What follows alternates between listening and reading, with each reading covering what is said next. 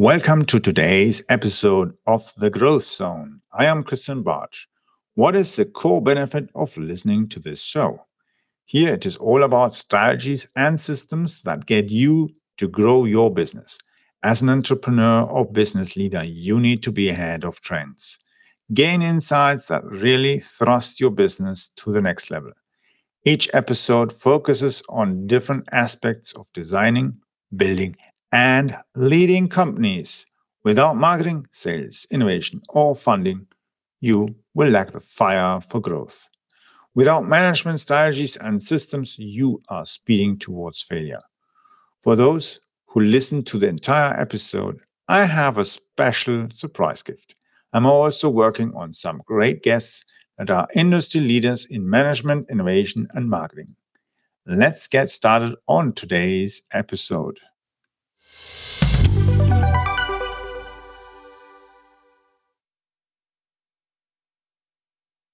In today's episode, we will be talking about how ESG and ISO 27001 certification has an influence on any kind of business. Let's face it, most companies of different kind of industry sectors are handling data. Whether you're handling the data of your employees, HR, or whether you are handling data related to your e-commerce, to your online shop, or yeah, maybe you're in a B2B area where you haven't got an online shop, but you're handling data from your clients. So you have all sorts of data that you're processing. Even if you're just handling it in, on paper, it's still there in some kind of form. And that's important for information security. And ISO 2701 handles information security. Now, in contrast, we have ESG, which means, of course, that we have to see how we ensure that our business is governed properly. We take care of the environment. We take care of the society around our business local communities, and of course, other communities that we might be uh, inadvertently touching by our business. You know, like topics like uh, supply chain and all these things. There are many different ways of influencing how your business will be rated according to ESG. Now, let's look at it. So we've got governance, how we govern our business, and how we handle information security. And there's one key factor that many people overlook when they think of ESG, and that is green cybersecurity. Now, it doesn't mean that you have to now hire some high crack cybersecurity expert to do penetration tests and all kind of other things so that you've got some kind of certificate. Now, it's a key thing of evaluating how you are running your business, how you process and handle data, and see as well how you maybe can improve that handling so that you as well reduce the impact, the risks, and as well other aspects such as electricity. Yeah, because let's face it, if you've got lots of computers and they're outdated, they'll be using much more electricity than a more recent version of such computer. Whether it's a desktop, whether it's a PC or a laptop, an iPad, a tab, doesn't matter. The newer device, the less energy it will be consuming. Now, that as well even affects like things like tills. Modern tills have displays and everything, and the self-service displays that are in many shops now, even everywhere. Um, yeah, and these things are consuming electricity. And these things are as well not only just consuming it, but they are transmitting through the cables data. So that brings it back again to information security. And ESG expects us, whether we are small companies, medium sized or big companies, whether we are just trading locally or in a community or in a mile 10 mile radius or country or state, um, county, we are all handling data of all sorts of kinds. And so you have to evaluate how can I reduce the negative impact of certain business activities on my business's ESG rating. So one key thing that you can do, of course, you can do traditional ISO 9001 quality management certification. That's quite an easy thing for many small businesses. It's not so complicated because you haven't got lots of factories and complex manufacturing and thousands of employees. It's not so difficult. Nevertheless, it might help you a little bit towards ESG. Nevertheless, ISO 27001 is the one that's actually going to impact you because it is of much greater impact. It's not just about, yeah, how do you handle certain things, but as well, how do you ensure that everybody knows how to behave, how to handle information, how to avoid certain pitfalls. Because the thing is, when we read the news or you go on social media anywhere, we hear all these hacking stories, companies being hacked, data being stolen, or people having left stuff somewhere where they shouldn't. And yeah, the wrong people get in on the hand, and then we all have to change our passwords, or maybe change our emails or usernames and so on, because all sorts of big websites have been hacked.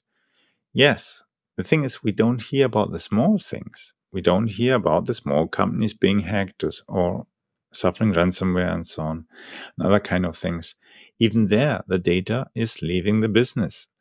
And over quiet back alleys, the data is being sold on to other people who are using it to do fraud, intellectual property infringements, all sorts of kind of stuff. Um, private personal photos being shared in wrong places and other kind of stuff. So we have to ensure that we create a process or let's say a structure that we can make it simple for everybody in the company to know how to handle stuff when it relates to information. And even if you've got just a part time person helping managing your IT, or whether you've got some freelancer that takes care of your computers and your network and sets your firewall and all different things, it does matter. Even that person you can include in your information security strategy. And it doesn't have to be highly complicated. You don't need to go and study at university for 10 years to do information security properly. It's first thinking about it, evaluating who is actually interested in the data that you've got in your business. Who might take a negative advantage by getting hold of that data? And how might it damage your business? Some really basic thoughts you can even have a th- think about even on a weekend or when you're sitting on a bench in a park, just simply reflect on those things. Maybe take a, pen, a pencil and a notepad and just write down some ideas. You can even mind map on this. Nevertheless, why should I do it? Now, banks, insurance companies, and so on, they are evaluating a business's record, track record. And you might, of course, say, well, if you get ransomware, you won't tell anybody. And you just move on. Well, that's what you think. Of course, the government notices well when you get ransomware because you then have some issues with filing your tax reports and other kind of things. And all these things eventually find their way into the ESG rating. Now, you might, of course, be sometimes astonished that you might already have an ESG rating and you think, um, how did that work out? Yes, like for instance, on uh, dnb.com, Dun and Bradstreet.com, you can go and uh, check your company name, and they have ESG ratings already. If you're a paying customer, you can see them, but nevertheless, I would say 30 to 50% of the companies already have ratings. And these companies have nothing to do with this rating company. They have never done business with them, but the rating company knows the ESG rating. And it's astonishing sometimes. Sometimes you're very good, sometimes you're very bad. And then it's time to figure out why you're paying maybe a little bit too much to your bank for certain services. Um, so, how can we fix that rating? You can fix it by improving your processes and proving that you've improved it and you're making an effort to get things in a proper manner. So, what do you do? You gain the ISO 27001 certification. And that's a certification that your company needs. So, let's say you have a business and you have three different areas in your business where you're doing business. And you notice, well, area number one has most of the critical data. So you could, of course, simply go and say, okay, I will focus my information security management system, or abbreviated ISMS. I will focus on business area number one. You can do that. You can do as well on all three areas. If your business is small and lean enough, that's not a problem. You can do that. Certain businesses have some more complicated structures. Then it's good to just simply focus on one. Later on, add the second one, and later on, add your third business area. It just depends very much on your business. And uh, that focus is what you read as or understand as scope. So we define a scope and then you start writing your documentation. If you haven't done it before, go and maybe get help from somebody who knows. There are plenty of information security consultants who can do this. I'll add some links as well into uh, the comment of um, this podcast, where you can find as well more about ISO 27001 and ESG. So there are two books that I have in the comments where you can go and read about them and you can have a quick and fast understanding what it all means. The ISO 27001 book is really easy to understand, easy to read. It's you can read it in, a, know, in one or two weekends, depending on your time you've got, and you won't be confused. You'll know, okay, aha, that's it, and that's more or less what I have to do. And then it's just about thinking, okay, when do I want to do it? How do I want to do it? And then get it done. Yeah. So once you've got that documentation, you can go and get audited. So a certification body comes, I mean, sends an auditor to you. Some certification bodies can do a remote audit, saves you, of course, travel expenses because you have to not only pay the auditor fee, you have to pay as well, of course, the travel fees. And you don't always know where the auditor comes from. Maybe it's in the north, maybe it's in the south, maybe it's just around the corner. Depends very much. And you haven't got much choice because, especially in ISO 27001, there aren't so many auditors. And the process of becoming an auditor can take one to two years. It can be quite a pain in the neck. Um, that's why m- many people don't do it, or if they do it, they're not for very long. Now, the auditor comes, checks your documents, checks all the evidence that you're actually implementing and using your information security management system, and then goes and asks a few questions just to find out whether you're really using it or it's not just all fake. And if he's convinced, he'll write a report send it to certification body and say, yes, uh, I recommend this company being certified according to ISO 27001 for information security with the scope of blah blah. And then the certification body will check all the documents that the auditor saw and has submitted with his report, will check it and say, okay, looks fine, we agree and then maybe between two weeks to three months, you might be getting then your certificate, which is, of course, very nice. So, and that's valid for three years. Now comes the hatch or, or the hook on it. The thing is, every year an auditor has to come again and inspect whether you are actually using it. So that, of course, your certificate remains valid. Otherwise, they can revoke it and then it's invalid. And then you've wasted your money. So he comes, checks again, asks a few questions, but he doesn't have to read everything. He maybe needs one or two days, or maybe one day, and he gets it all done, depending on the size of the business and the complexity. And yeah, and then confirms, yep, everything seems fine. It's obviously being used, being updated, and fine, perfect. And then the certification body will be happy and confirm, okay, the certificate remains active. Boom. Then comes the second audit next year.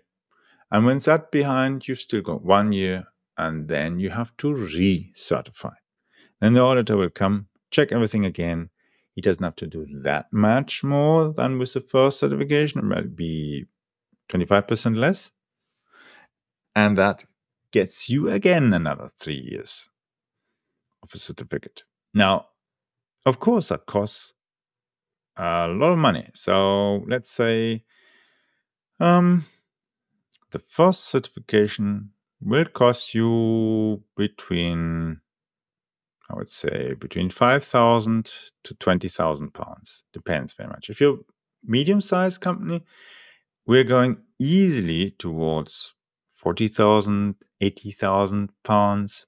But you must be a really big organization, and then they're sending like three, four auditors. That's an expensive deal, but yeah, then it's worth it for your organization. But if you're a small business, it's a little bit different. And if you get consultants to advise for you and, and write for you all the documentation, you might be looking between 5,000 to 20,000 pounds, depends. Yeah very much as well on what you do yourself, what you deliver information. Trying to write the documentation yourself, um, that will be more troublesome. It's better to deliver the information that the consultant needs, and then he writes the whole documentation. He might do a few calls with you, ask you some questions, and with that, he goes and puts in a proper context. The advantage is it saves you a lot of time and money in the end because you're not going endless back and forth trying to do audits, failed audit. Then you get some consultant, he has to rewrite everything and he takes it takes for him more time and so on. It's more expensive. So at the end, if you've got that certificate, that's perfect because eventually the rating agencies will find out that you have that ISO certification. They are to some extent able to read the databases or the websites where all the certificates are being published. So eventually that has a positive impact. And eventually as well, not only it's easier for you to refinance certain projects, but your revenue will as well gradually grow because clients will notice, oh, you are more trustworthy than another competitor. And that will help you as well. So looking into that, I'll be explaining a few other topics next few episodes. We'll look into information security, we'll look into quality management, ESG, and other management related topics. Because this podcast isn't just about business as it is, or how to build a business, or how to develop a business, improve it. It doesn't matter whether you're a small company, startup, one man show. Yeah, anyone can start it one person and grow it and get other partners to work. You can even merge and all kind of businesses. Or even if you've got a big enterprise and you're having problems with certain topics, then maybe there might be an insight where you might say, hmm, there's a point there. Why are we actually doing it so overly complicated? There's a reason. Because you're paying by the hours and you may be overcomplicating some things yourself. Because ISO 27001, for instance, or quality management or ESG doesn't have to be extremely complicated. But if you let it become complicated, you have more work not only documenting it, but trying to implement it and get it into the people's heads so they can actually live by it. So enjoy this podcast episode and look forward to the next one. See you soon.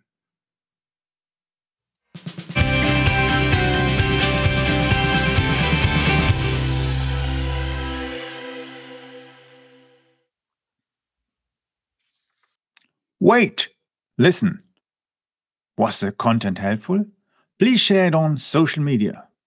The world is constantly changing in response to trends and events.